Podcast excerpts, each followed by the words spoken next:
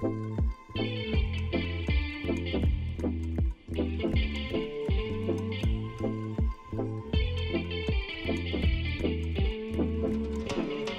world. I'm Nathan Lee, and this is Flags and Fouls. This is a part of Lee 3 Pods. We are hoping to also have a tennis podcast, Making a Racket. Stay up to date by checking out lee3pods.com and even our Twitter account at Flags and Fouls.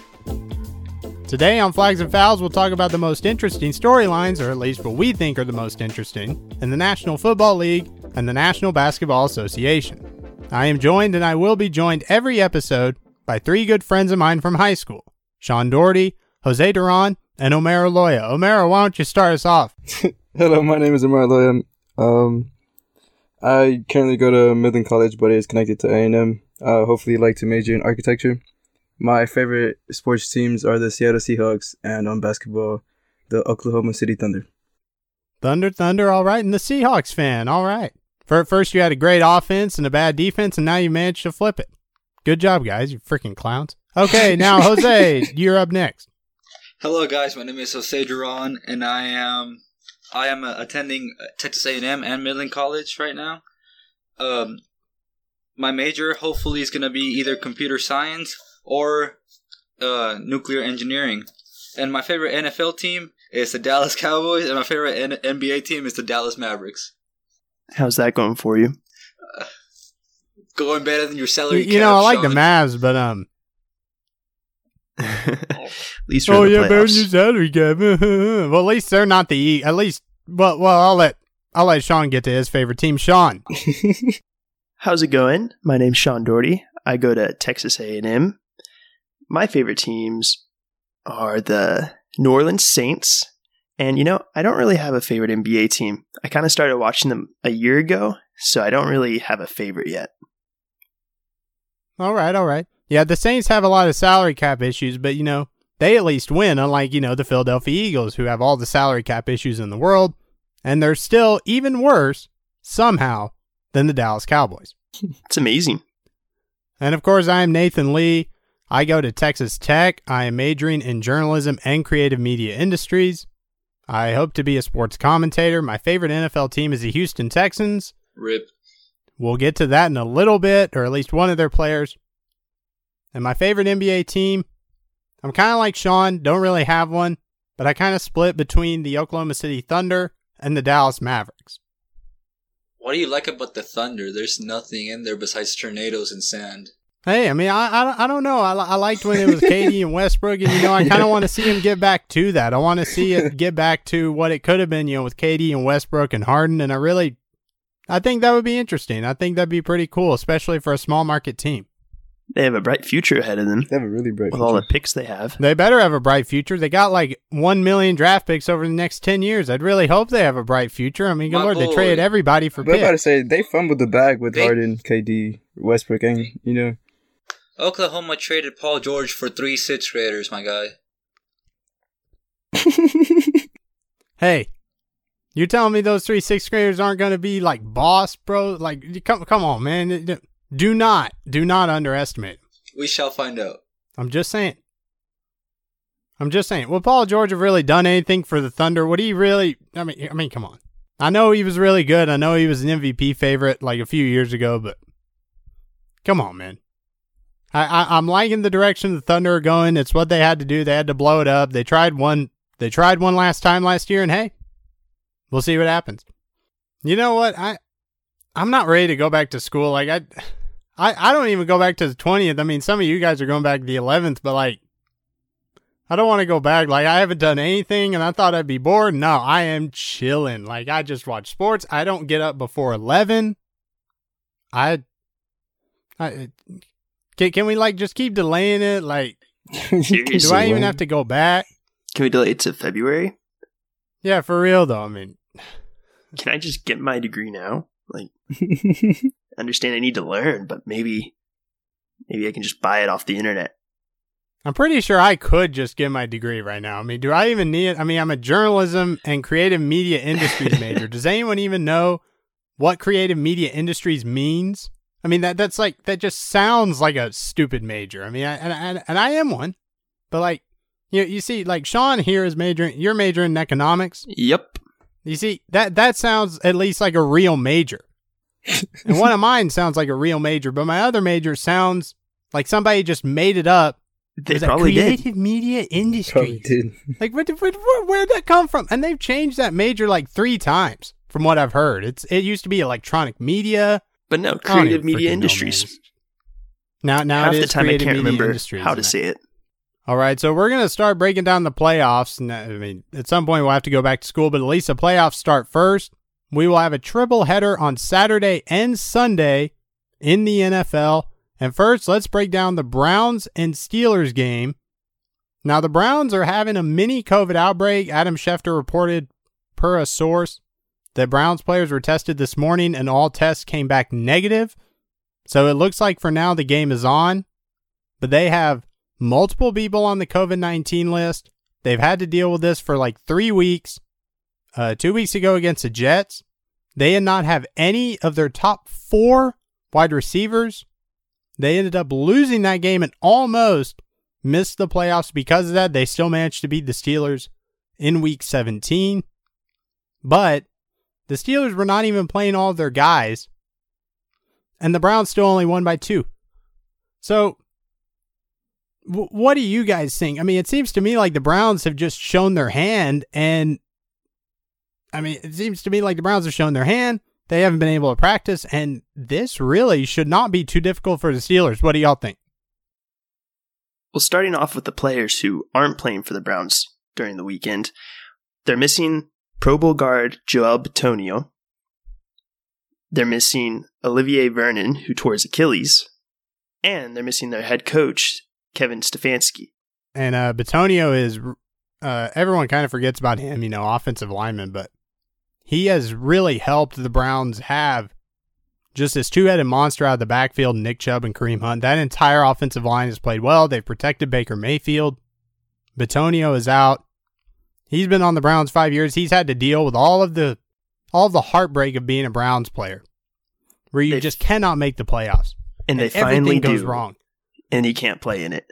and he can't play, and that and that's pretty that's sad. depressing. And of course, Olivier Vernon, he did tear his Achilles, and he was he was a really good pass rusher on an already bad Browns pass defense. So I think, and the Steelers, not that they ever run the ball, they never run the ball, but I mean, if the Steelers can just throw all over them, I think that's going to be a problem. Jose and Omer, what do you think? Well, I just think they should play because it's it's the playoffs. You just I don't see how you can uh, reschedule a playoff game, especially with the Steelers. It's it's very it's been the season has been very unfair to this uh, to the Steelers because that's already two games that have been rescheduled for them, and the, one of them was rescheduled twice. And I don't, I just don't see how a third one would help. And even if the Browns, they just most of them just tested negative today. I think they should be fine to play. I don't see a reason to push it back. It's the playoffs. You can't do this. Not this late in the season. we're in uncharted territory again where like we were in the regular season where in the regular season we were like well what if there's just this covid outbreak and we can't control it what do we do do we make them forfeit do we delay apparently you can just make them delay into their bye week like the titans and the steelers game was it was delayed three weeks they took over the steelers bye week moved another game or you can just do like the steelers ravens it was supposed to be played on thanksgiving and ended up being played six days later on a Wednesday afternoon. And it had to be on an afternoon because NBC wanted to light their Christmas tree and, and wanted everyone to see it. Wednesday afternoon football. It, it was uh, like- yeah, it was it was it was the most absurd thing I've ever seen. We've now had NFL football on every day of the week this year. If I'm not mistaken, I don't think that has happened ever. We have had games on every day of the week before. I mean, there have been Tuesday NFL games, Wednesday, Friday, but really, but really since the 1940s, there have not been games on anything but, you know, Thursday, Sunday, and Monday. Maybe a Saturday because they're they're feeling fun. I I don't. I mean, that's it. so this has already been a crazy NFL season. So so would I be would I be incorrect to say that everyone here thinks the Steelers are going to win and it's going to be really sad because the Browns get screwed again? No, not really. I mean, I think I, I think I have the Steelers winning, But I think it's just like the I think it's just like the this season was just successful because the Browns made it to to the playoffs. So I don't think it'd be like too sad that they got bounced out in the first or in the wild card. Yeah, and I'll, I'll jump on that too. I think, I think that monkey's off their back. Go ahead, Sean. Jose, were you saying something? Yeah, I was gonna say. Well, I do have the Steelers beating the Browns, but it's not just because of the COVID things. Um, yeah, I know the Browns run the ball a lot, but they're also missing missing a key piece in their offense. You you you can't forget about Odell. He was still their number one wide receiver. I know he didn't get much targeted much, but he was still there and he still made an impact. I personally think at this point in the season, them missing Odell isn't going to affect their games too much. And they honestly look better without him because Baker doesn't target him as much and he can spread the ball around more. Well, that's a good point. And in my But I'm- opinion, he looks better without Odell. Uh, that's a good point. I'll give you that. Yeah, I kind of agree with Sean because like towards the end of the season, the Browns became more of a running team, and Baker didn't have to force the ball to Odell since Odell is such a big piece of the offense. He didn't really have to force it. So I think them just having uh, Kareem Hunt and Nick Chubb having them in the backfield, that's kind of that became their offense. And looking at Baker Mayfield, other than him being terrible at QB sneaks, where he's fumbled twice in the Jets game, I think he's looked really good through the air and hasn't had a lot of turnovers. No, Baker Mayfield has finally looked like a solid quarterback, and a lot of analysts have known this too. That he was the number one overall pick. So you would think he'd be this transcendent talent, and that's not what he is. But right now, he's doing the job. Now, I do act, I, th- I I do agree with Sean that not having Odell really isn't that big of a deal. But I do also wonder if maybe in this particular game, he would want another weapon that can get some separation, which the Browns receivers have had trouble doing all year. And you wonder if Baker would kind of welcome that now, maybe in a in a clutch moment. But look, I, I do actually think the Browns can win it, but I agree. The Steelers should win it, and they should win it handily. But we'll see how it goes. That'll be an interesting game to see. Corvette, Corvette. You know, because Juju, Juju be dancing. Is Juju gonna be dancing? Um, he Hmm. shouldn't dance. Last time it didn't end well for him.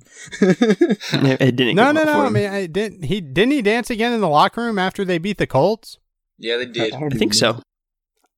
They did. Yeah, he did. fo- see, see, I he was just him on like, I'm going to stop did. until we start winning, and then they started winning. Should have followed him on TikTok. I, I don't have TikTok. I mean, I do have TikTok, but I, I, I realized when I actually started using, it, I would get addicted to it for like four hours. It's not the only So I, so I just addicted to, refuse to get on it because I, I just, I refuse. I cannot do that. Anyway, let's go to the Bucks and the Washington football team. Personally, my favorite, almost my favorite football team, because they're literally called the football team. The football team made the playoffs. Yeah, but they made it with they made it with the with the tank from Philly. Yeah, Philly had a tank mid game. I mean, I mean, well, and you know, Washington also went, you know, seven and nine. They're only the third losing team to ever make it in a full 16 game season. At the same time, the other two losing teams to make it to the playoffs both won their wild card game. And they do get to host this game against Tampa Bay. But Tampa Bay, of course, led by Tom Brady, head coach Bruce Arians, All have had- weapons. they, they've had some up and down moments, but they, in the end, have had an explosive offense, and Brady has had a fantastic last month. But I kind of think that the Washington defense kind of matches up well with that Tampa Bay offense. Uh, Sean, what do you think? I think it's hilarious that if this was a normal year with fans, Washington would have the home field advantage because they won their division, even with Tampa Bay winning that many more games. Yeah, Tampa Bay is four games ahead. Tampa Bay is 11 and 5. Washington is 7 and 9. But I still think Tampa Bay will go in there and take care of business pretty handily. I think Washington has a good def- defensive front, but I just don't see Alex Smith ripping through that Tampa Bay defense. I also agree with Sean. I would, I, I, I think the the Washington defense does match match match really well against the Buccaneers, but in the end, um, I've learned to never count Brady out. Every time I do, he comes back and does something. Yeah, I just can't count him out. a Brady and a Cowboys fan. How is that even possible? Yeah, we really shouldn't allow him on the show. I mean, I, I, I don't get what we're doing sometimes. Y'all are just mad because I'm right, though. I mean, this time, this time. Imagine if the what the football team beats the Bucks. No, that'd be wild. That'd be hilarious. Tampa Bay in defense adjusted value over average, just this uh, metric Football Outsiders uses to try to track who's really been the best team. They actually have the Tampa Bay Buccaneers as the second highest DVOA in the league, only behind the New Orleans Saints. So I do think the Bucks are actually better in some ways than we even want to realize. And they're definitely better than Washington. And and we talk about, you know, Washington's defense being really stout. Brady has an issue with pressure now, now that he's older and he really can't move. At the same time, that Tampa Bay defense is good too. And the Washington offense is last in offensive DVOA. They're they they can't move the ball. They I mean I mean even if even if they can actually hold Brady and the Bucks to like three touchdowns, can Washington even score one? I mean it it, it really I just don't know that Washington, even if they really do get after Brady, I don't know that they really have that good of a chance. But they're going to have to do that, and they're going to have to find ways to score on offense. Look, they do have a shot, and it isn't a great matchup for Brady, but I agree, it's not going to matter. The Bucks should take care of business there. But to me, though, and probably to everyone else, the most intriguing playoff matchup the Tennessee Titans and the Baltimore Ravens. King Henry! I, I, should not let you talk that loud, but yes, King Henry uh, likely will win Offensive Player of the Year. He has rushed for 2,027 yards on the season, 17 touchdowns. Don't forget about the 17 touchdowns. Don't forget about the fact that he has carried the ball 378 times, the most in the league, and still rushes for 5.4 yards a carry. Five point yards, five point four yards a carry. I mean, if you give him the ball two times, he has the first down. you, you, yes, by these stats, you could just give him the ball and, and, and you win. That's crazy. But I think Baltimore is playing some really good football right now. They found their groove. They don't have the pressure of being the best team in the NFL going into the playoffs, and their defense is playing well.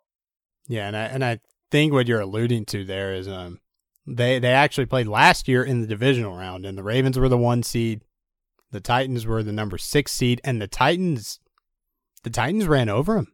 Mm-hmm. It wasn't even a contest. I mean, it the Ravens looked, they looked defeated. It was they they looked shell shocked, and it was very interesting to see. But I agree, though, the Ravens don't have that pressure. I just want to mention that um in week eleven, uh, Henry got 28 attempts a rush. He got 133 yards and he got a touchdown. He kind of went through them a little bit on the rush. Although Baltimore has a pretty okay rushing defense. If Henry can do that again, I think I think uh, the Titans might have a real legit shot. And I think that he might try to do that again. Omer, you got any thoughts? I just think like the Ravens need to keep up on offense because I think ja, I think Derrick Henry's going to run over him no matter what. I don't think you can stop him. So I think the Ravens office just needs to keep up and make sure they put they score points. Yeah, and and I agree with that. And the thing is, I do think the Ravens can, as as as Sean said, they're playing really good football right now. They're playing it on offense. They're running the ball through Lamar Jackson, through Gus Edwards, through J.K. Dobbins. And the Titans do not have a good rush defense. And if Lamar wants to throw the ball, they have a horrific pass defense. So I think this does match up well for the Ravens, but the Titans, I mean, you can never count Derrick Henry out. You also cannot underestimate Ryan Tannehill and his ability to, off the play action pass, really get his deep shots going. I think it'll be an interesting game, but I picked the Ravens. I also picked the Ravens. I'm gonna go with the Titans. It, bringing it back to you to Tannehill back. Oh, when they face again in, in Week 11, Tannehill threw for 259 yards for two touchdowns. Uh, I just think if, if they if they can do that again, if Henry can go off like that in the running in the running offense, and if Tannehill can do the same thing at the pass, I just think it's uh too much of a difference. Yeah, I agree with Jose. I'm taking the Titans as well. I believe um, Derrick Henry's going to destroy the Ravens. Even though the Ravens are doing good, I think Derrick Henry's going to get this. I think it'll be interesting. Um, uh, Adam Schefter has reported that a Tennessee Titans trainer tested positive today for COVID. The building remains open. That will be something to watch. It probably is okay. The Titans did. Actually, both the Titans and Ravens have had horrible COVID outbreaks. They've had the two worst this year, so maybe it's a COVID bowl. Could be the COVID Bowl. I think one other thing to mention in that game is the fact that Lamar has really gotten his passing game going in the past few weeks to not not just Marquise Hollywood Brown, but you've got Mark Andrews, you've got Boykin, and you have Lamar's feet to worry about. Right, and I agree with that. I think Mark Andrews is a big key too. I mean, when he's able to throw over the middle to Andrews, it's you, you really can't stop him then. And I think, I think that will be the difference to me because the Titans are inconsistent. So to me, that's going to be the difference in why the Ravens can win. But, but we'll see. That'll be a fun matchup to watch. It will be indeed. Now, now the sorry. What'd you have for lunch? Remind me not to eat before. Apparently, I have like a acid reflux or something. What'd you eat? I ate eggs and bread and brisket. yeah, that's right. I ate some egg Bread. I burgers. had Taco Villa. I've never had Taco Villa. It's really good. Is it? That's pretty good. I mean, it's fast food tacos. It's All pretty right, good. since we're since we're not really talking Pretty good about shit. sports right now, somebody got shot outside the Capitol building. A woman got shot. For real? Yeah. Can't say I'm surprised. To be honest. So, in in case y'all are wondering, we are recording as all of the stuff in the Capitol building is happening. You will, by the time you've listened to this, you already know what has happened. We're just kind of living through it right now, and I, I don't even want to put it. I've got my TV hooked up and computer, and I just Aren't you gonna cut the? th- Anyways? this is bad. I really don't want to know what's going on. I don't think he was going to cut that part out.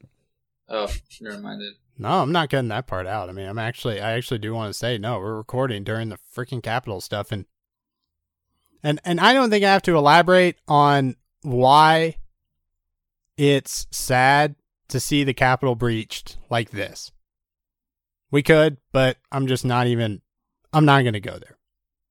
But we will get into the future, and the Chiefs do not play this week. They have a first round bye. Same with the Packers. The Chiefs, of course, are defending Super Bowl champions. They went 14 and 2, and that last loss, they didn't even play any of their starters, or at least most of them. So they, they pretty much won every game on their schedule. But the last few weeks, they've been kind of down, and then then they kind of figure out a way to come back, and then maybe they throw a big, but no, they come back, and Mahomes throws a touchdown at the end, and oh my God, the Chiefs are great. They win again. Similar to how they did in the playoffs last year, where they were down by 24 against the Texans, won by two scores. They were down at the half to the Titans, they won by two scores. They were down in the fourth quarter to the Niners in Super Bowl by two scores, and they won by two scores. So, this year, though, it, it seems a little different. They actually lost Clyde Edwards Helaire, who had started to become pretty good. He was a rookie running back. Do you guys think the Chiefs are vulnerable? And do you even think that the Chiefs are the best team in the NFL right now? I do. I am gonna mention. I do not think that they are the best team right now. I do feel that they are very vulnerable at the minute. I don't know if it's really just uh, the way they're playing, but I think. I mean, it is the way they're playing, but I feel like they got they're getting a little bit cocky, and it's starting to catch up to them because the the games against um although they got to win the games against Florida and the games against against Atlanta they did not look very hot. Uh, I would even say at the end it was kind of lucky for them to pull it out, but they managed to pull it out. A win is a win. I'll give them that, but they did not look strong and they looked very vulnerable. If it would, if they would have been facing a good offense, I don't think they would have been able to come back. I think Kansas City is not the best team right now. I think Buffalo is the best team currently, at least in the last four weeks. I think Kansas City will continue to be a little lackadaisical, but still somehow win their games. I think they'll get to the conference championship and lose to Buffalo, but we can get into that later. As of right now, I think with a two weeks rest, Mahomes could come out looking rusty against Baltimore. Because last year against the Texans, he looked rusty there. And they did not start off well. It took a special teams play to get them the offense going. And realistically, if that play didn't happen, they may have not even won the Super Bowl and not have won that game. But I still think Mahomes will somehow win a game after losing by like three scores and get to the conference championship. Oh, I agree with Sean. I think the best team is the Bills. They actually have been doing really good the past few weeks.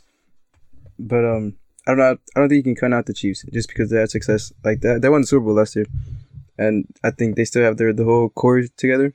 So I don't think we can count them out just yet. But I think it'll be very exciting to see because I have the Chiefs and the Bills making it to the AFC Championship. So I'm excited for that game. I think that that's that game's going to determine who's the best team in the NFL. Well, well, and I think it could to a point, and I think you, you wonder, and, and I know during the Dolphins game it was bad. He threw three picks. He took a horrible sack. He took what the worst sack in NFL history, Yep. and it just feels though like you wonder if it's that they're being like lackadaisical and they're maybe not good enough at the end. the The thing with the Chiefs though is, it seems like they can always hit that next gear. And if they can just keep a game, if they can just stay in the game long enough to hit that next gear, it's hard for me to pick against him. And and I'll get into it and and I might pick against him, but I it, it seems like they have a gear that other teams don't. I think the only problem for them is even though most other teams don't, the Bills might, and even the Packers might. And I think I think that could be I think I think that could be the the issue for them. Okay, so we're going to reveal our brackets, but we actually recorded this earlier and it was boring to say the least. I mean, it was just us saying our picks, blah, blah, blah, and it took like 20 minutes and it was stupid. So, since a lot of us actually had the same picks, I'll just catch you up. In the wild card round, we all said the Bills are going to beat the Colts. We all said the Steelers are going to beat the Browns.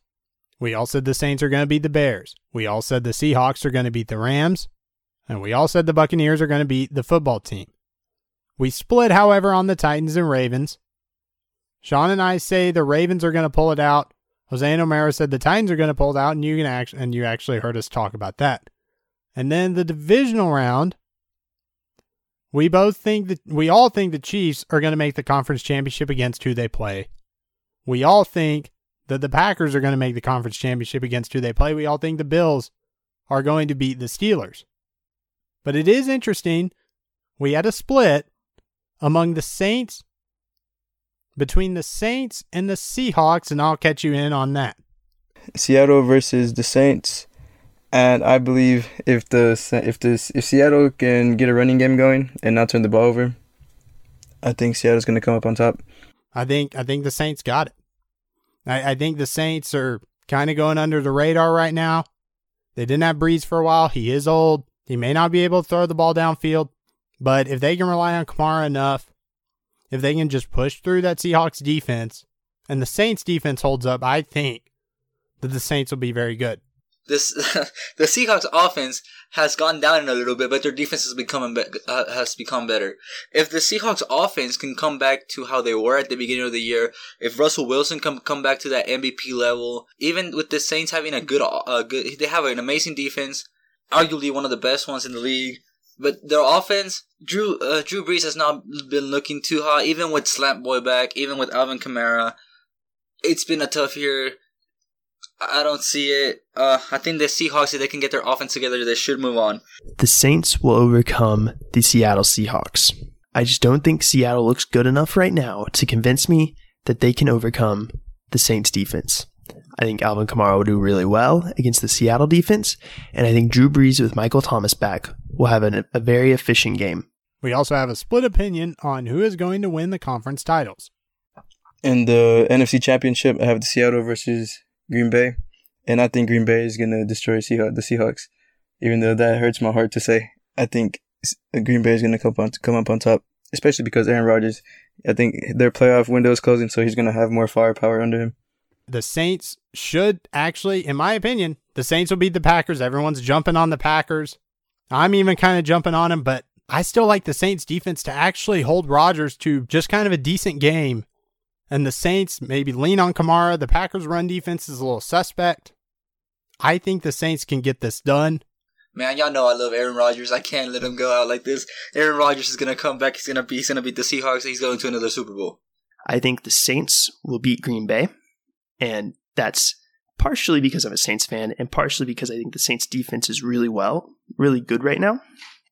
And I think Aaron Rodgers will have a tough time getting those deep balls thrown. I think the Saints will pull away with a dub. I have the Bills defeating the Chiefs. I think that could be a big upset. The Chiefs may not be able to push it to another gear before the Bills already build up a big lead. I think the Bills are just as explosive right now, and I think the Bills defense is better than the Chiefs. I to me the matchup just looks great for the Bills. They should win that. The Chiefs and the Bills is gonna be hard.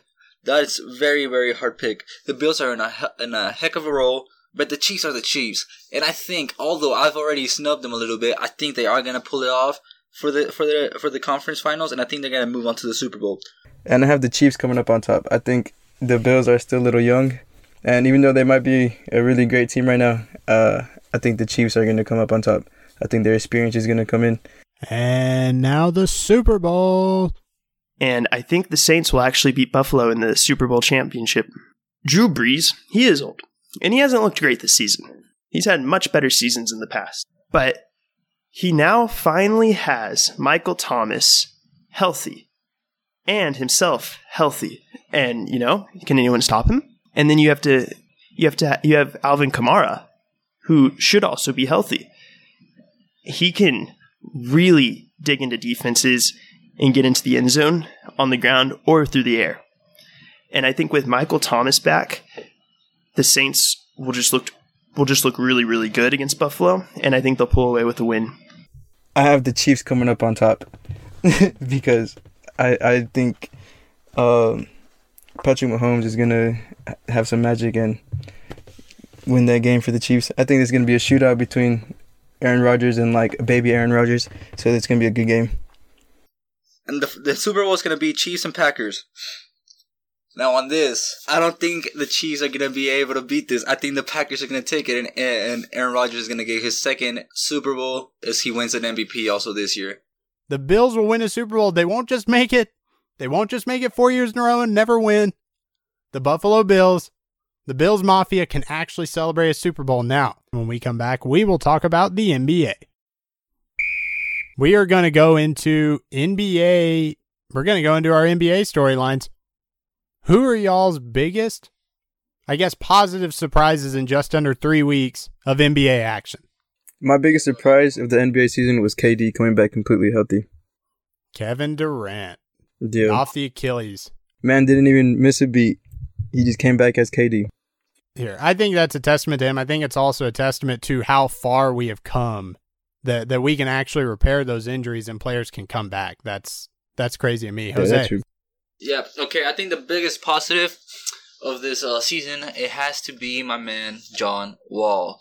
He tore his Achilles and he literally pulled an Alex Smith. He had an infection. He couldn't play for two years. He almost had to have his lower leg amputated because of the infection. But look at him coming back. Look at him going off. He's playing like his old self. He hasn't missed a beat either. He's still really fast, which is surprising. And I think he just gave a really good um, plus to for the Houston Rockets. Yeah, I, I agree with that. The Rockets I mean, James, it, it, looks like James Harden really might stay now. You're not hearing any rumors, and then again, who would want him for the price they're asking? So, uh, Sean, who who is your biggest positive surprise? I think either. I think I'm more of a Pacers fan, so I'm really happy that they're playing really well right now, and they have all the right pieces. But I really like that the Knicks look like a team that competes. That's what I was gonna say. The Knicks started; the they're York above 500 right now. They're not three oh, they games are. away. They're not as much as they tried to against. I think it was the Bulls. They they aren't losing games how they did last year. They're competing, and they look like a team that can do something to get into the playoffs. Well, and I, I agree with that, especially in the East. I mean, the East is not exactly that stacked, there's definitely a huge window for the Knicks to get in if if Tom Thibodeau has really turned that team around. And I guess you know is Julius Randle. Ooh. He needs some milk. He needs some He's he's playing well this season. Now, one concern with the Knicks is how many minutes he's playing Julius Randle and RJ Barrett. They're playing 40 minutes a night almost. That's good on RJ Barrett's part, though. He's young. He should get as most minutes as possible. And it's but it's going to destroy their bodies. They don't That's get true. rest. Not the only thing that's gonna destroy their, their body. They don't And I- need and I'm- rest, boy. and I'm you worried. about? I am worried about injuries for them this season. I, I, I do, and that that is that has been a complaint about Tom Thibodeau is he pretty much runs his players into the ground, and um, you, you hope that doesn't happen with the Knicks. It was also funny funny to me though the Knicks are doing good because Julius Randle was their biggest free agent signing, uh, not this summer but last summer, and that was the summer where you was like KD and Kyrie they could go to the Knicks. And they both went to the Nets, and the Knicks end up only having they, they end up having to sign Randle as their biggest guy. It was like, wow, Wow. You guys are really that they're so dysfunctional. And and it's really sad cuz the Knicks are so the Knicks fans are so loyal. And it's one of the most valuable teams in the league anyway. Even though they've been bad for 30 years, 40 years. Feels like a lifetime. It it it, it is for some people. So, It is for some people. I people. don't know. We we all kind of hope the Knicks are good. Biggest disappointments. Uh, I honestly do not like how Luka started off the season. I expected so much more, but he's starting to pick it up, and it's looking better. Uh, and hopefully it'll also get better once KP comes back, because it, it is a very very important uh, piece of their defense, mostly more than more than his offense. Because he's a he's a ch- he's a chase down artist. He can get them blocks. He can get them stops.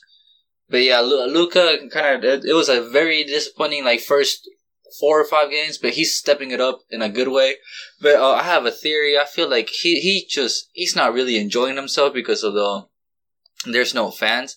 He's a young guy, but yeah, he's he's just trying to have fun, and without the without the fans, it's kind of hard because he's just trying to have fun. He's a young person. He like when he when when he makes a three or, or makes a power play, you see how the the stadium in Dallas goes off for him. He feels that, and that f- fuels him. He doesn't have that. So I think that's something that he's missing. Yeah, and I, I think when we talk about, oh my gosh, he's done so many things before the age of 22, we forget that he's, you know, he's young. So I think that's something that's very underrated that people maybe don't think about. Not just Luka, but even older players and just players in general. What the fans do, you have to, players have talked about, you've got to bring your own energy now, and that can be very, very difficult. And, um, because because some teams feed off of their home court so much, and it, it it's it's a disadvantage for some teams. I'll actually, uh, you know what, Sean, you go with your biggest disappointment. My biggest disappointment, and I think you have some sentiment with my pick, is the Raptors. That's where I was going. Yep. They do not look good. They are losing a lot of games, and I think one of the biggest culprits is Pascal Siakam. I just don't think he has the moves to be a star on that team. I think he liked it when Kawhi Leonard was there and he could kind of be in the background. But I think Kyle Lowry's getting old, and there's only so much he can do to carry the team. I think Fred VanVleet looks great. He's playing some really good basketball right now. But Siakam just isn't it right now. Well, all I'm gonna say, Sean, is remember the Raptors are supposed to be Canada's team, but they're they are not the Toronto Raptors right now. They're the Tampa Bay Raptors right now, so that can be affecting them right now too as well. It could be, but they also looked bad in. Well, they just looked weird in the bubble. I wouldn't say they looked horrible, but against the Celtics, they just looked strange. They- They're not. Siakam needs to be the number one player on that team, and he's just not playing like And the. And, the one game they've won this season was when he was being disciplined and didn't play. Hmm. and and I think I think that's kind of sad. You you really when Pascal Siakam came out of nowhere and was a star for the Raptors behind Kawhi, but still was like, oh my gosh, this he could really be the future of the Raptors, and he just hasn't lived up to those expectations, and it's kind of sad. Omero, what's your biggest disappointment? My biggest disappointment was the Washington Wizards, but after seeing how, how like, well, they're missing a key player in Roy, uh, Roy, Roy? I don't know how to pronounce his name properly, but Uh, here, here, I'll I'll, I'll help you edit it. Just kind of stop. Bet. Roy Hachimura. that guy. Um, No, you they- actually need to say it. I, I do. oh, Roy, Ma- what is it? Say it again. Roy Hachimura. Oh, Roy. Can I just call him Roy in that case? Sure. Because I know I don't know if it was Roy or like uh, if you, if it was pronounced different. Um, We can also make fun of you if you can't pronounce it. So. That's okay. Uh, but they were missing Roy because he was out with an ankle injury, if, I'm, if I remember. So it kind of makes sense for their 0 4 start. But right now they're getting it back together. And I would say they're the most disappointing team. But they just beat the Nets with both KD and Kyrie playing. And both of them dropped like above 25 points. So I don't know if I'd consider them disappointing. But to start off, they were disappointing. But I think they're going to get it back together. They they look good on offense. I don't think it's Westbrook's fault, as some people would point out. They just need to get better at defense. Their defensive numbers are not good. They are not playing well on defense. And for example, against the Bulls, they put up 130, but the Bulls put up 133. Yeah, like they're, they haven't, they didn't get, they're not getting blown out, but they just got to do more. I guess their defense, too. Just got to play better and, defense. and you know, you know, against the Nets, you d- we talk about defense. They let KD have an open shot and he just bricked it. They let Kyrie have an open shot and he bricked it. I mean, they, they the Nets still should that's, have found a a mental way game. No. to be to be as as Kyrie wants. You know, a guy that can actually put the game away. He's finally playing with someone that can actually, you know, win the game for him. Apparently, LeBron wasn't good enough for him. I mean, good. And KD has missed two game winners this season. I'm finally playing with someone that can. Win. that is rude. Come on, man. Like I call foul on that, man. Like, come, come on. I like Kyrie though, so I can't hate on Kyrie. Kyrie is like my favorite player. So yeah, I, mean, I think he's he's fun to watch, but uh, he's, yeah, he's fun. His off court antics are something else. I think that's what happens when you talk to the media too much. Like you express yourself, like your real thoughts. I, I guess I, I don't know. I feel like I shouldn't be so hard on him, but I don't know. He just confuses me. So now, now we're gonna go to, and this could go into the Nets. Who looks like a championship contender right now? Brooklyn Nets. You think the Nets? I do think the Nets. You know, they're four and four this season, and obviously, beginning of the season is totally different from the end of season. And I think they'll make it far in the playoffs, but I really think the 76ers are it this year. I think they've added the missing pieces, and I think they're playing really good basketball.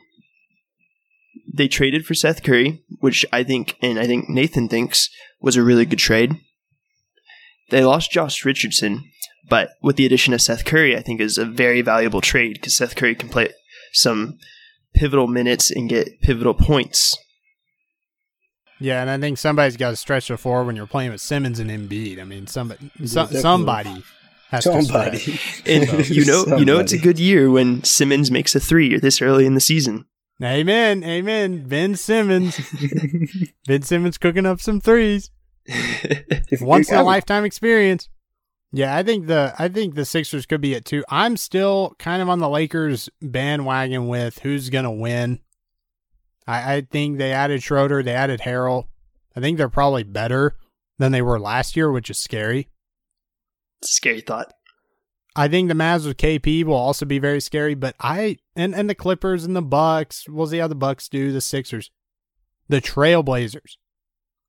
If they if Derrick Jones and Robert Covington have really improved that defense and they can stick to that, and Damian Lillard and CJ McCollum can kind of get their offense, they've been playing pretty well, but not Dame not always at the levels he was in the bubble. If the Trailblazers can come back, they can really they can win it all. I think the Blazers are not a team No, we can sleep on. I think No, they're a they dark can't. horse team for sure. You sound like Charles Barkley right now, Nathan. Shut up.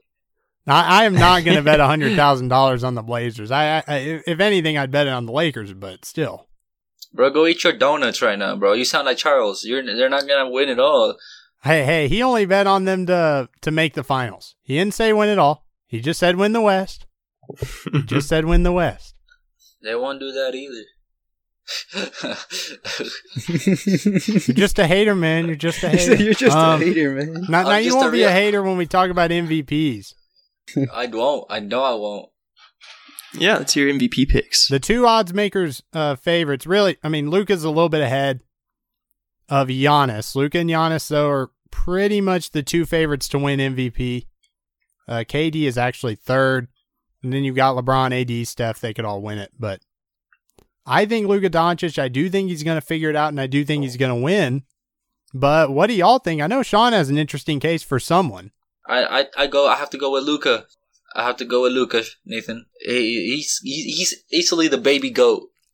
No questions asked. He is the baby goat. Everything he's done so far at this age, and he's he almost beat the Clippers without KP. So he almost pulled a Dirk in the last playoffs. Dirk went there. He, no, Dirk went all the way. I said that's why I said almost pulled a Dirk. He didn't pull a Dirk. He almost did.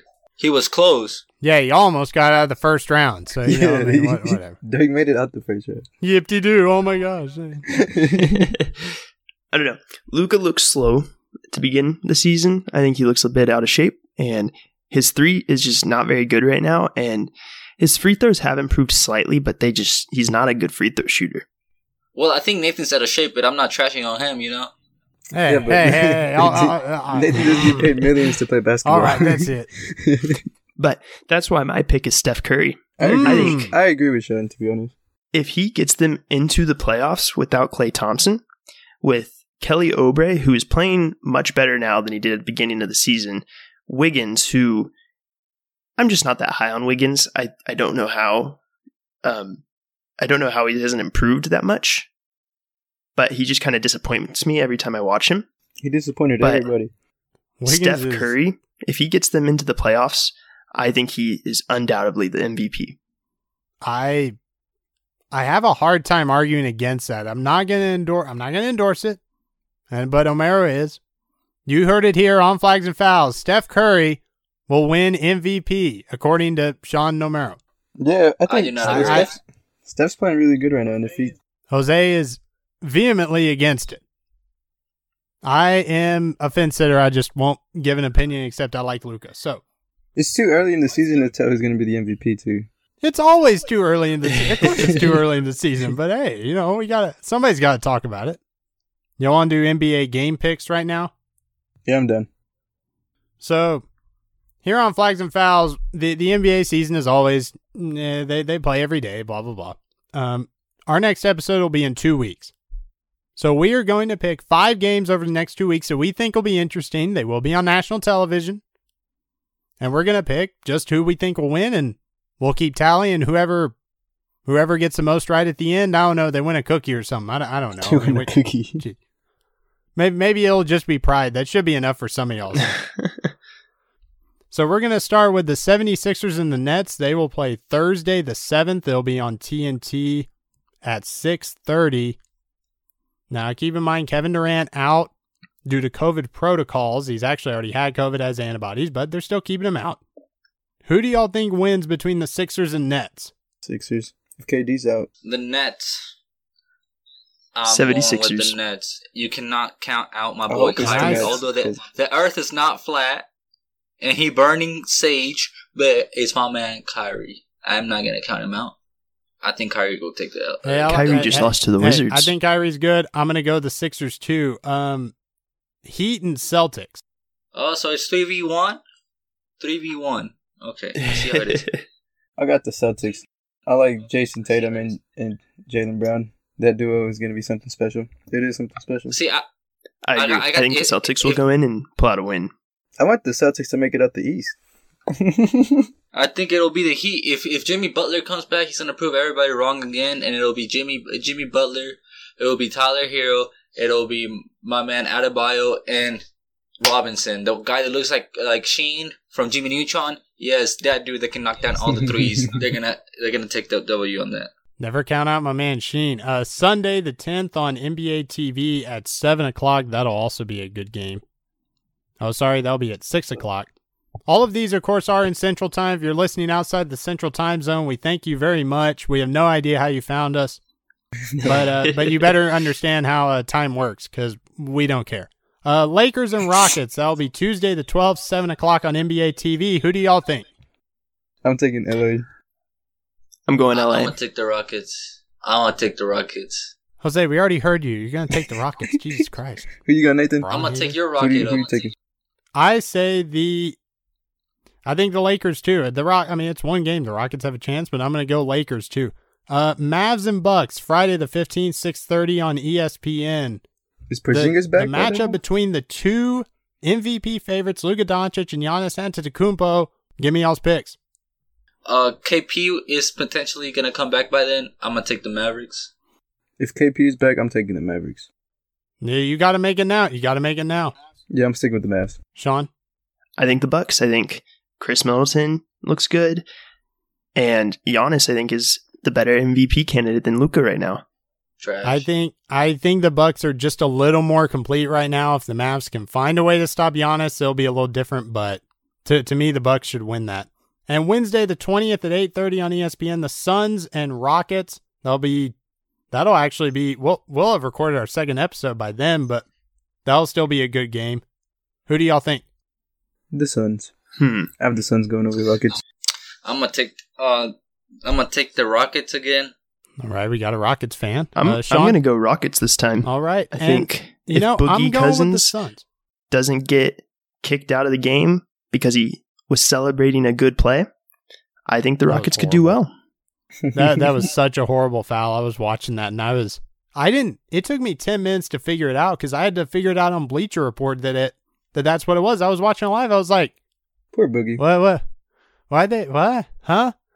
I was so confused.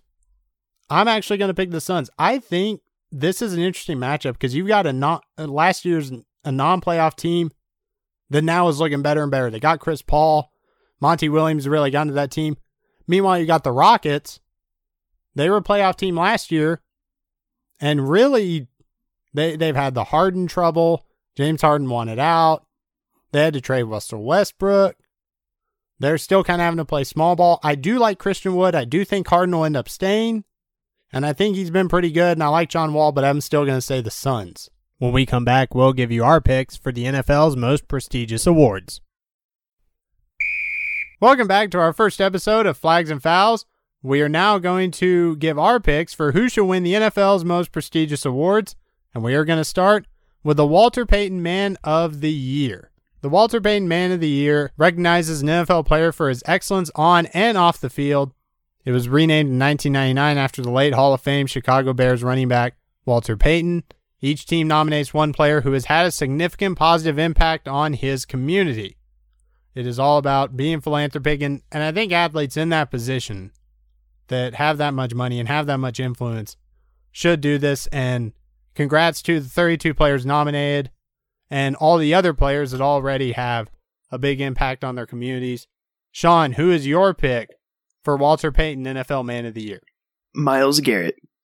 Myles Garrett did not have a great end to 2019.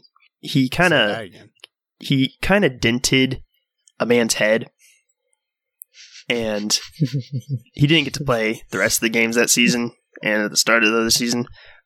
But he's played a pivotal role in the Water Boys program, which brings clean water to communities in need in East Africa.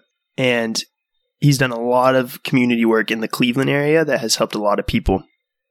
And I think it's a nice redemption story from the end of 2019. And I think it shows that we need to forgive people who have made mistakes and that making mistakes is okay. And I think he's really shown that he's grown as a person since that event. And I just think he deserves the award this year. Yeah, I agree with that, and I think um, I think I think that is something we forget is people should not be judged by one incident and only one incident. I think um, I mean, I, I guess it shows that he can act like that, but you know, people have to mature, and he actually talked to Mason Rudolph af- about that uh, just last week. So I think I think they're okay, and in the heat of the moment, things happen. And congrats to Myles Garrett for doing what he can and really using his platform for good. Jose, who's your pick? My pick is gonna be the big man Travis Kelce. He took a big part in the 87 and Running Foundation in March, and he partnered with Harvest, and he donated 6,000 meals to families affected by COVID 19. And um, he also donated food and supplies needed for 15 weeks. Uh, and he also attends an early education center, and he has he, and a social service facility to help people in need. I just he's a really big man. He's an amazing player, and he's an amazing human being for doing all that and helping so many people in that way. Yeah, we'll actually get to Kelce even uh, for another award on this list, but um, also fantastic what he's doing too. Omero, I have Russell Wilson winning the Watts Payton Man of the Year award. This is the second time he was nominated. The first time was in 2014, which I believe was because of the Why Not You Foundation. Ever since the pandemic started, him and his wife Ciara pledged to uh, personally pledged 1 million meals to Feeding Hunger, the largest hunger relief organization in the United States. And as of October, they've raised an equivalent of 47 million, 47 million meals. Hmm. And when he was co-hosting the 2020 ESPYS, man started uh, his uh, he started the show with the Black Lives Matter shirt, giving a powerful monologue on pioneering black athletes as a role sports can have in fighting ra- against racism. And he like always goes to hospitals. Like he always visits the kids in like the Make a Wish Foundation. He's been doing that since his rookie year. Yeah, Wilson always just seems like a happy guy, and it's really weird to some people, and even even I admit it's a little weird. It's like, how can you be that happy? And I, I guess maybe it's because I I Yeah, like, I'd like to be. to. I, don't- I I don't mean, know. he gives you a hand with he gives you a hand with every tweet. You know. I mean, I'm not. No, I'm not saying like I'm depressed. No, I'm not saying that like I'm depressed. every tweet. I'm not I'm saying that like I'm depressed. He I'm, every time Russell Wilson tweets, like at least once a day, he's like, "Praise Jesus." He says it every time. I think that's when when people try to be happy, they tend to look over what that can do to someone, and I think, I think, I think that probably is something we all need to kind of realize a little more, in my humble opinion. My pick for the award, and obviously I like all these, is the Denver Broncos safety Justin Simmons. Uh, he established the Justin Simmons Foundation this June, nonprofit organization to focus on youth development, hunger relief, education initiatives, and all kinds of other charitable causes. He's really big on promoting the benefits of youth sports and supporting youth education, really trying to level the playing field for children who don't start on the same platform, who maybe don't have all the money to get into youth sports. He's really just trying to help people there. Uh, he's combating systemic racism, uh, really in the locker room, in the league, and in his community. He's delivered inspiring protest speeches, and it's Justin Simmons has shown himself to be a leader not just on the Denver Broncos, but also in the Denver community, and I think also in this nation. So he is my pick for the Walter Payton Man of the Year. Now we'll go to Offensive Rookie of the Year. Uh, Sean. Justin Herbert is my pick for Offensive Rookie Player of the Year. He didn't play until Tyrod Taylor got hurt. That that was just the second game. I mean, it's ba- But he basically played the whole year. I'm glad. I'm glad in a cynical way that Tyrod got hurt, so that we could see what this kid could do. And 4,336 yards, sixth in the NFL, 31 touchdowns, and only 10 interceptions. Pretty outrageous for a rookie QB coming to, into a team that is not the best. They just lost their head coach, Anthony Lynn. And, you know, I wouldn't say a lot of their losses were on him. I wouldn't say any of them. Well, maybe a couple were. But I think Justin Herbert is the best pick for offensive rookie of the year. And I hope he wins it. And I think he will win it. Yeah, he, he should win it. And I also agree. When you set the rookie record for passing yards and passing touchdowns, I think I think that probably should give you offensive rookie of the year. However, he is not the only rookie that's that good. I, I will give you that. So Jose and Omero. Uh, Okay. Jose, go first. Who's your pick for Well, offensive I'm just gonna rookie of start the off year? with a comment and say Herbert was a great, a great, great um player and a great, great rookie. Definitely top two. I mean, for sure. But uh, I, I will like to just say, um, he was like the main weapon. That's why he got most of that, most of that because Ekeler was out and he had to like pass the ball every single time. And also the defenses he faced weren't too hot, but they just lost because the def- the defense for the Chargers was worse. But I do think Justin Jefferson, um, is a great uh, per, uh pick for the roo- offensive rookie of the year. Um, in 16 games, he got um uh 1400 yards, and he got seven touchdowns, beating the touchdown record for any rookie. And uh, that's again that was against some really really good teams like the Indianapolis, Tennessee, Houston, Seattle, Atlanta, Detroit, Chicago, Dallas. They're, they're not maybe they're not too good. Detroit. okay, never mind. The teams weren't that good now that I'm looking at it. But the quarterback is still not. uh, His quarterback, Kirk Cousins, isn't the best quarterback. He's like average. He's not bad though. He's bad. He he almost made. He almost missed his ba- his baby. Yeah, he almost missed, missed his ba- his baby reveal from five feet away. baby review. Jefferson also had the privilege of Adam Thielen taking the number one quarterback on each team off of him. Number, number one quarterback or number one wide receiver? Cornerback. Cornerback. Corner. A DB. Oh, okay, okay. A defensive back. Defensive back. Oh, okay, okay. My bad. I heard that wrong. I thought you said QB.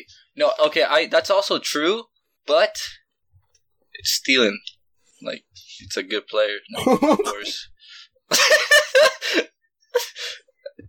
Did you? You're, this is why you think my team is see no that names. 'cause one-handed catch know he caught? All right, we'll just go to O'Mara. yeah, that's oh, that cool. was. I never said he was bad. I said he was good. So what do you expect? Of course, he's gonna take the number one quarterback. Oh my god.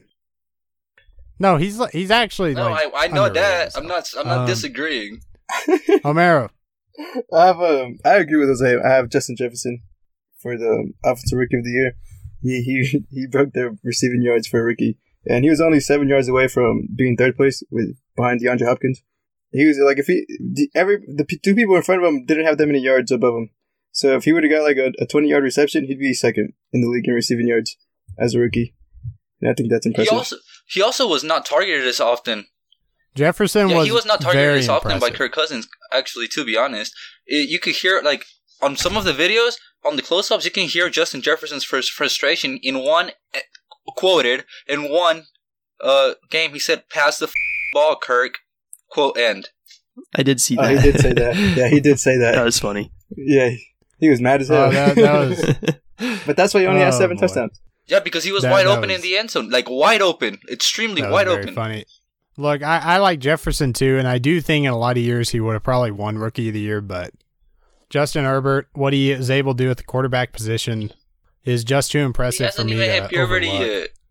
Uh, so defensive rookie that's of the why year. he's so good, though. Like that's that, that should well, impress you even yeah, more. yeah, He's not- yeah. He's not distracted by women yet. I mean, yeah, I, I guess that should impress me more. Yeah, that makes me want to stick with even Herbert more. He was over here dotting everybody up.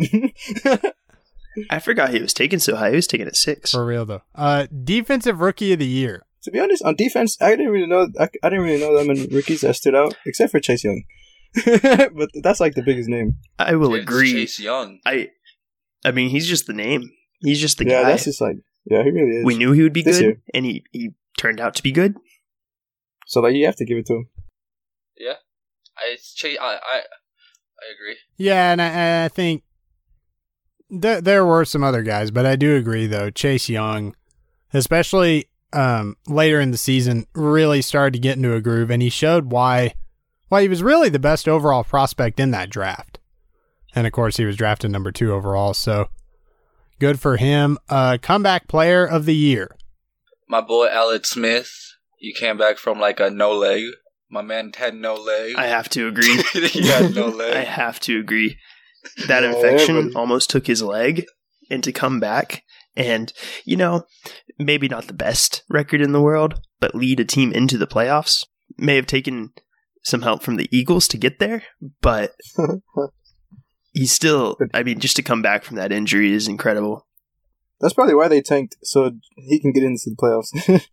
No, they didn't. They just don't. The the, the Eagles didn't, couldn't give.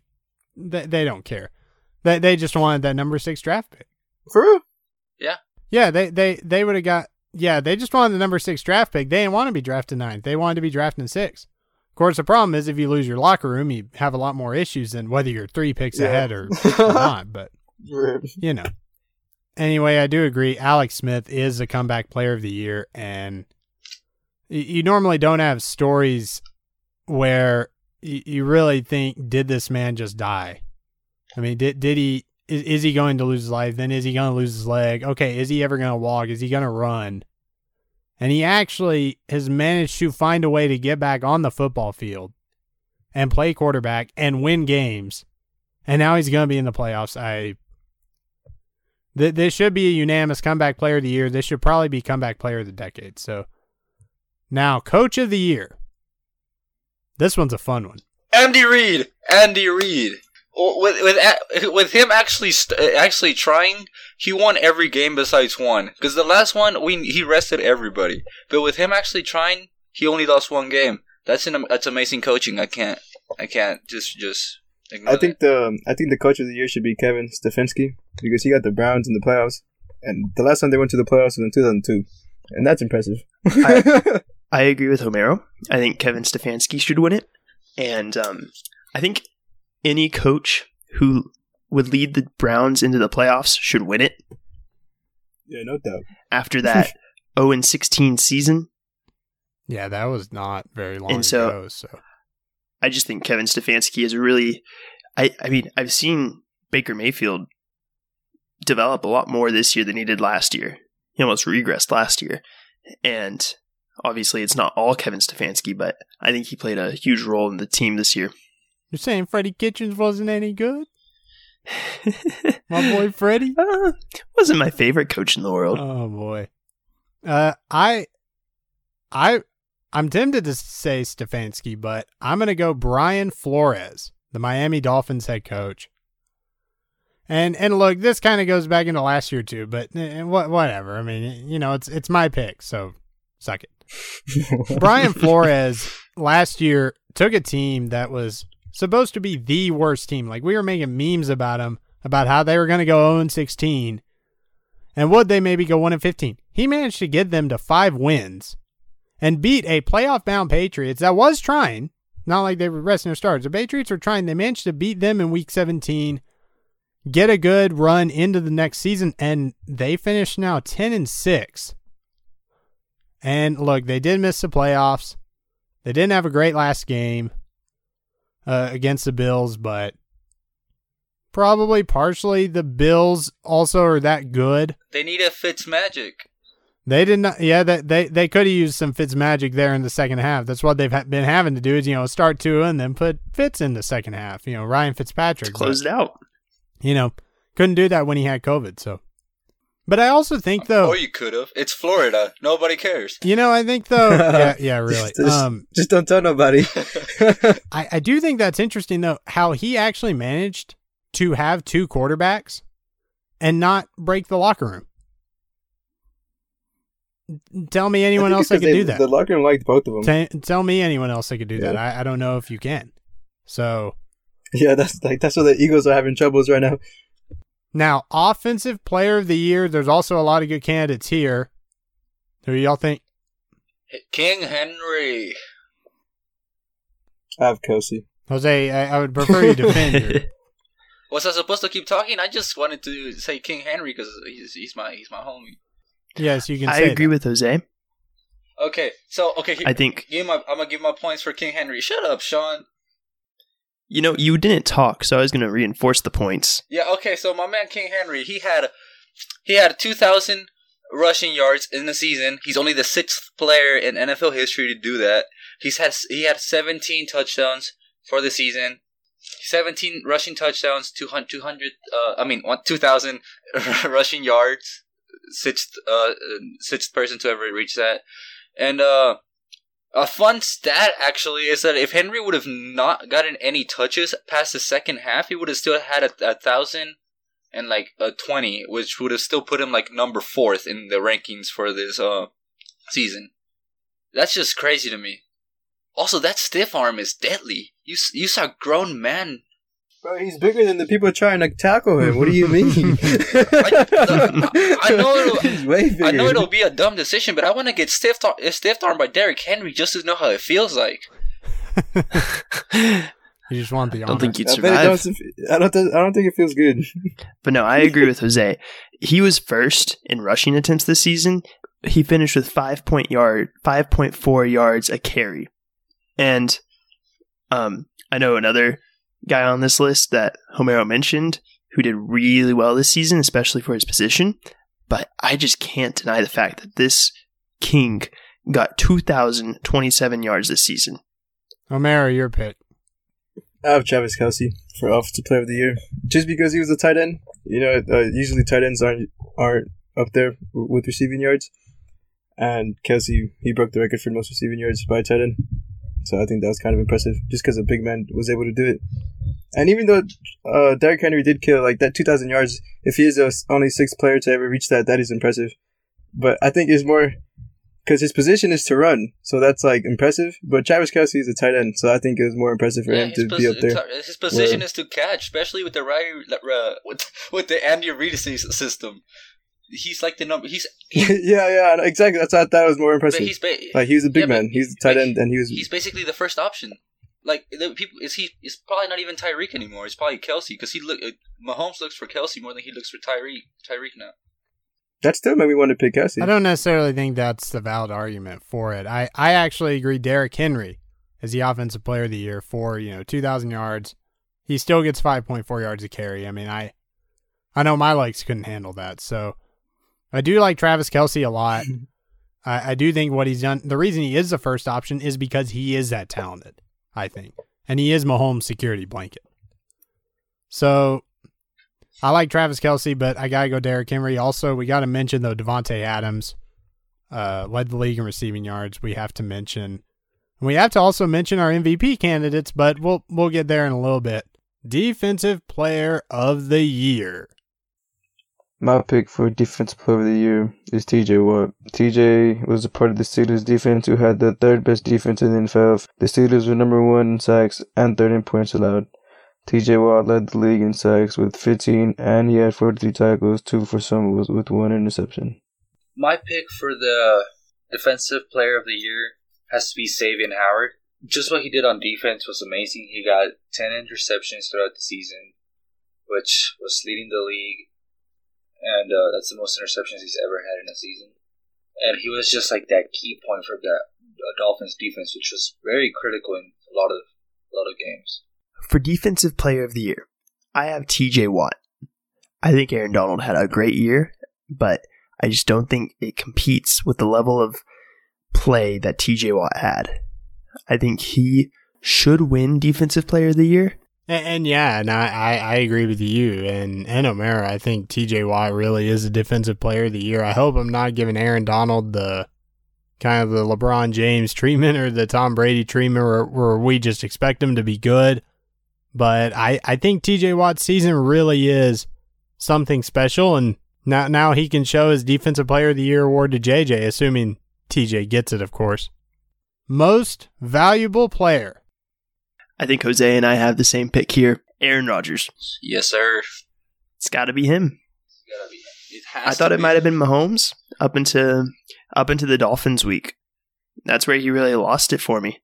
Not just those three interceptions, but the but the following weeks after that, he just didn't look the same, and the Chiefs didn't look the same that those following weeks either. Mm-hmm. They won games, but in weird ways.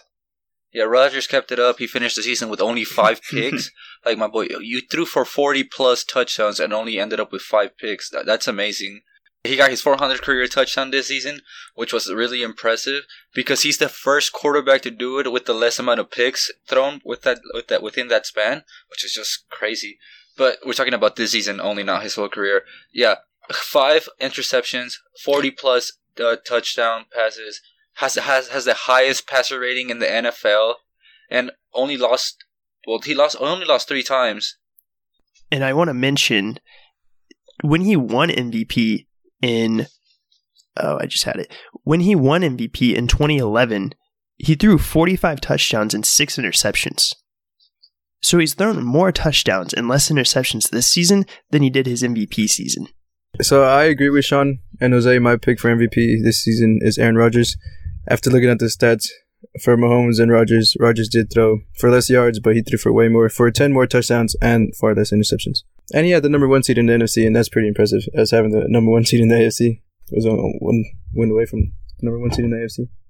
Yeah, and and for me, it's for me, it's also Aaron Rodgers for all those reasons. I wanted to say Patrick Mahomes even after the Dolphins game. It was really the Falcons game that got to me, but not just that. Also, how good Rodgers did against the Titans, and then how he finished it off against the Bears. I think that that really sealed it for me, where I finally flipped and said Aaron Rodgers is the MVP.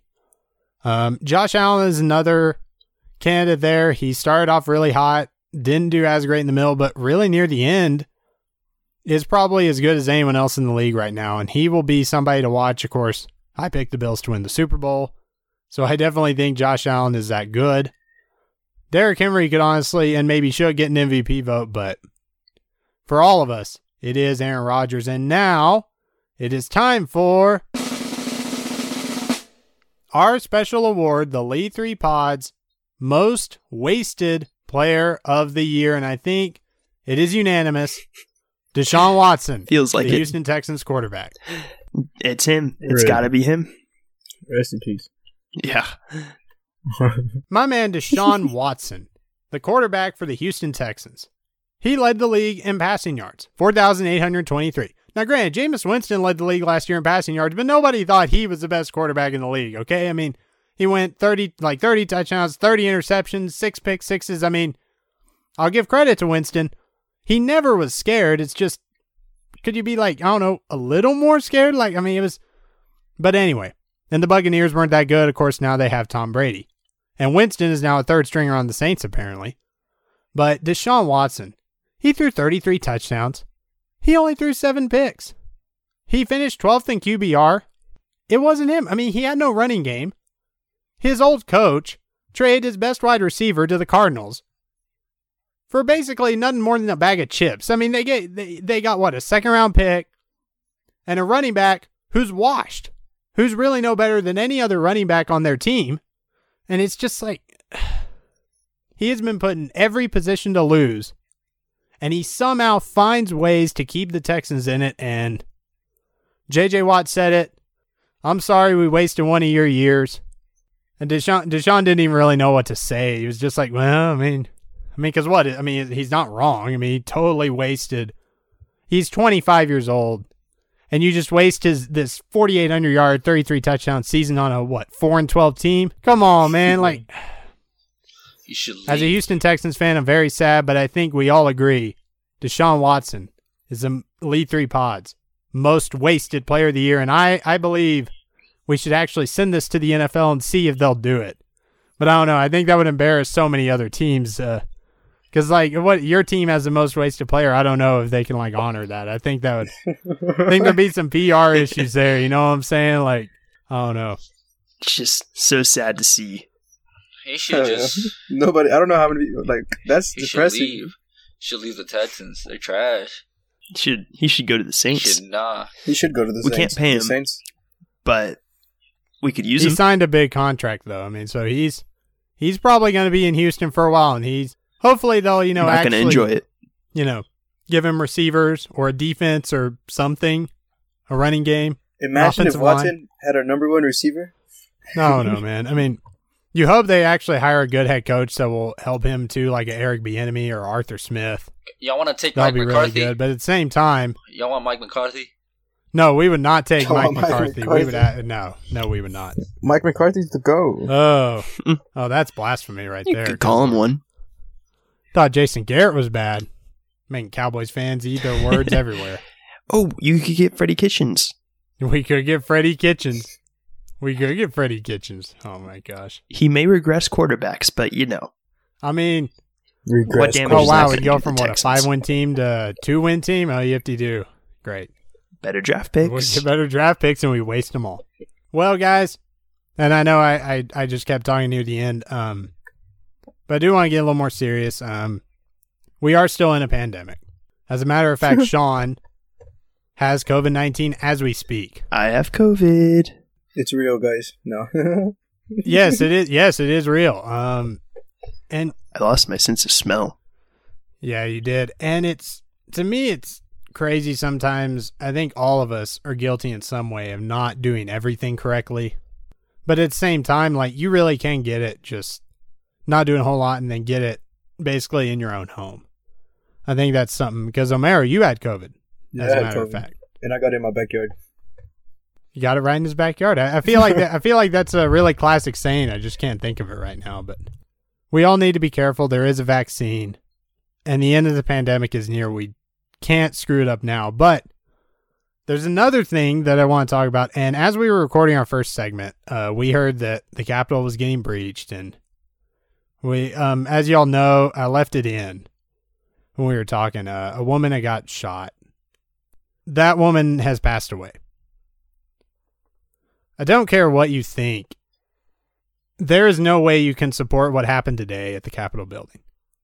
The president did not explicitly support it, but he almost did. And it's it's saddening to see. And we all need to come together right now. Make sure you subscribe to us wherever you get your podcast. We're on Apple Podcast, we're on Spotify, we're on Stitcher. Uh, allegedly, we're on Google Podcasts. I haven't been able to find us. Um, I'm going to have to contact Google.